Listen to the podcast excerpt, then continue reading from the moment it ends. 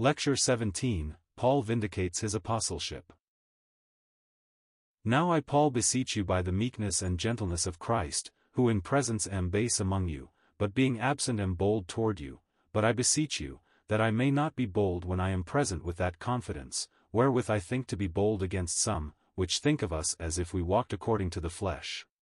For though we walk in the flesh, we do not war after the flesh, for the weapons of our warfare are not carnal, but mighty through God to the pulling down of strongholds winky face casting down imaginations, and every high thing that exalteth itself against the knowledge of God, and bringing into captivity every thought to the obedience of Christ, and having in a readiness to revenge all disobedience, when your obedience is fulfilled.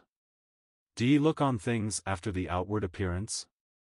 If any man trust to himself that he is Christ's, let him of himself think this again, that, as he is Christ's, even so are we Christ's. For though I should boast somewhat more of our authority, which the Lord hath given us for edification, and not for your destruction, should not be ashamed, that I may not seem as if I would terrify you by letters. For his letters, say they, are weighty and powerful, but his bodily presence is weak and his speech contemptible. Let such an one think this, that, such as we are in word by letters when we are absent, such will we be also in deed when we are present. For we dare and not make ourselves of the number, or compare ourselves with some that commend themselves, but they measuring themselves by themselves, and comparing themselves among themselves, are not wise. But we will not boast of things without our measure, but ac according to the measure of the rule which God hath distributed to us, a measure to reach even unto you. For we stretch not ourselves beyond our measure, as though we reached not unto you, for we are come as far as to you also in preaching the gospel of Christ, not boasting of things without our measure, that is, of other men's labors, but having hope, when your faith is increased, that we shall be enlarged by you according to our rule abundantly, to preach the gospel in the regions beyond you, and not to boast in another man's line of things made ready to our hand. But he that glorieth, let him glory in the Lord. For not he that commendeth himself is approved, but whom the Lord commendeth. 2 Cor 10 What a very practical portion of the Word of God this is, and how grateful we can be for some of the unpleasant experiences that came to the Apostle Paul, because of the lessons that we may glean from his attitude regarding them. He had ministered, as we have seen, for a long time in this famous Greek city. For a year and six months he had worked and prayed and toiled, laboring with his own hands to support himself and those associated with him, while he preached publicly and from house to house, striving to reach lost sinners and bring them to Christ, and once they were saved, to present every man perfect in Christ Jesus. He had seen the work grow and develop in a marvelous way.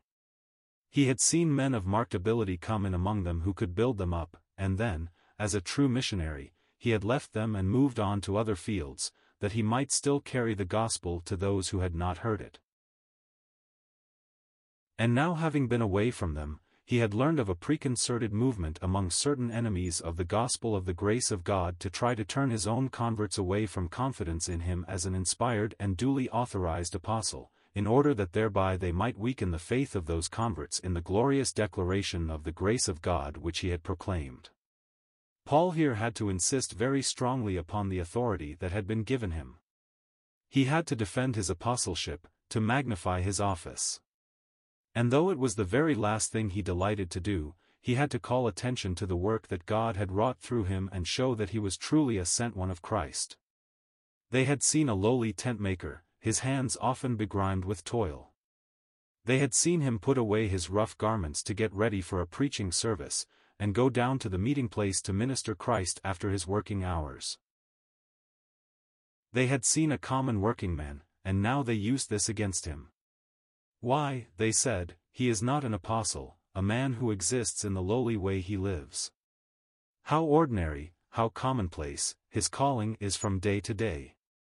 Do you call him an apostle? Do others of the apostles of Jesus Christ have to work as he does, with their own hands? And so they despised him the more because of his very humility. He replies, I Paul myself beseech you by the meekness and gentleness of Christ. What did they think of Christ? He was a carpenter and used the saw, the hammer and the adze in the carpenter's shop at Nazareth, and took the lowest place here on earth that he might exalt us to the highest.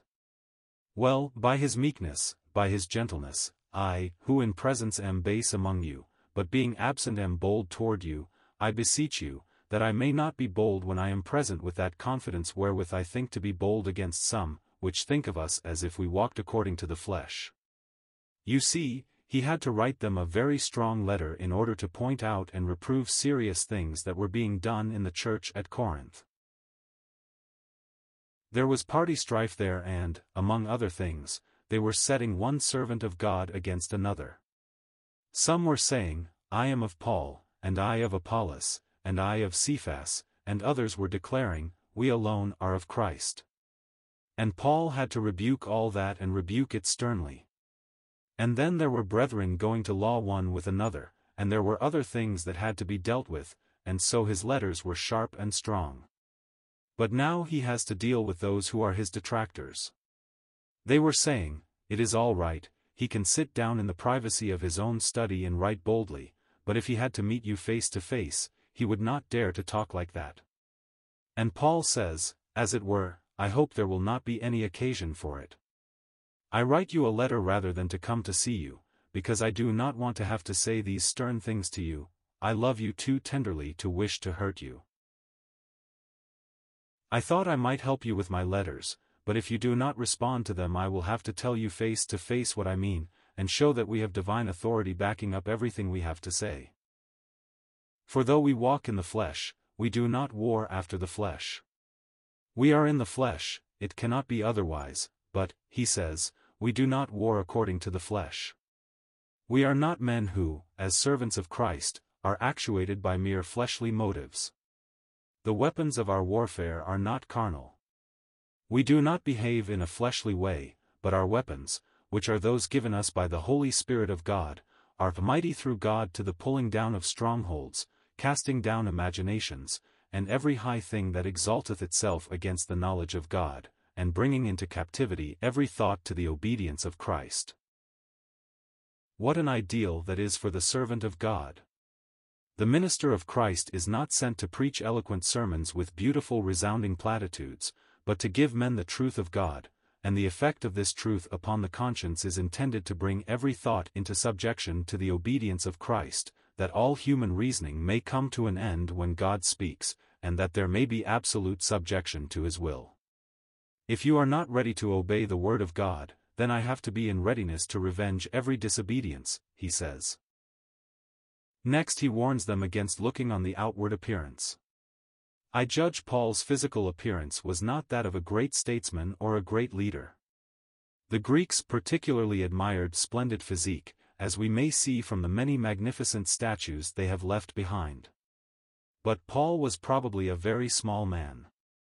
The name Paul means little one, and people naturally received names in those days that intimated what they were.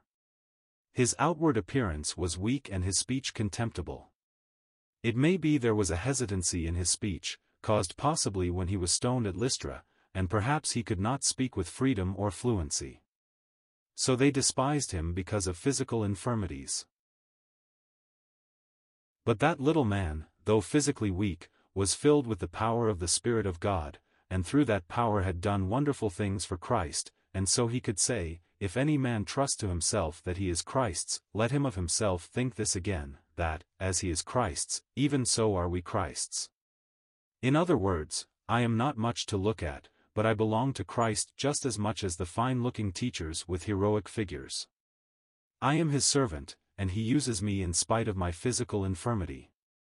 It is he himself who has given me direct authority.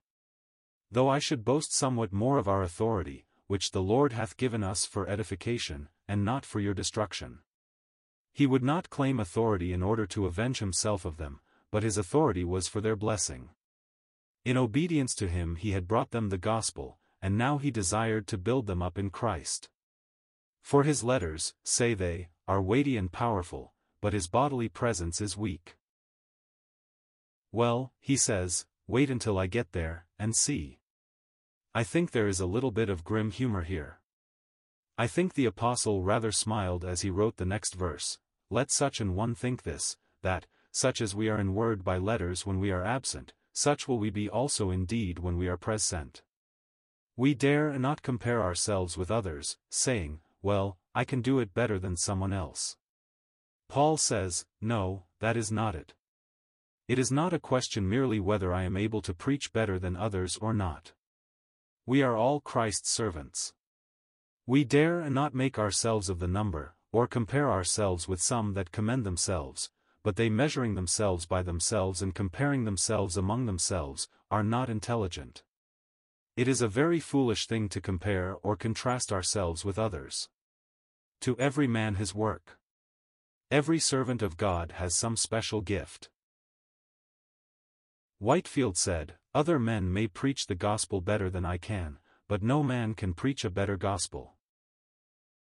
But now the apostle says, I have had one definite aim and nothing is going to turn me aside from that. We will not boast of things without our measure, but according to the measure of the rule which God hath distributed to us, a measure to reach even unto you. Rule might be translated canon. Canon law is the law or rule by which churches are governed, Paul seems to say, This is the canon that God has given me, a measure to reach even unto you, and that is, that we should preach the gospel in the regions beyond.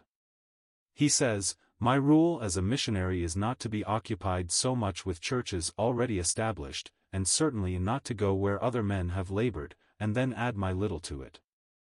I do not want to build on another man's foundation. But my business is to preach the gospel where Christ is not named. It is not wrong to build on other men's foundations. I stand here today, and what am I doing? Well, the best I can do is to build on other men's foundations. But Paul recognizes that. He says, I have laid the foundation and another man buildeth thereon. But he declares, My rule is not to build on other men's foundations. He was a foundation layer. He went from country to country, from city to city, from village to village, carrying the gospel of the grace of God. He sought to lead souls out of darkness, who had never heard the message of light before. Then he would gather them together by the Spirit's power into little groups. We hear that word, indigenous, used so much these days, referring to missionary work the natives are encouraged to establish indigenous churches. This was Paul's mode of operation. He had preached at Corinth, and away he went. Other men could come now and build them up, but he must carry the gospel to the ends of the earth. What a missionary Paul was! He was a pattern foreign missionary for our entire age. There have been many since then who have gone forth in the same spirit that actuated him. This is the business of the church, and if we cannot all go, we can help those to go who are free to do it, and we can pray and give that they may work on unhindered by want. We are not, says Paul, to boast in another man's line of things made ready to our hand. But he that glorieth, let him glory in the Lord.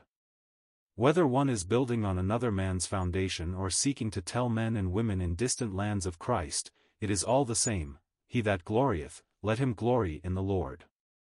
For not he that commendeth himself is approved, but whom the Lord commendeth.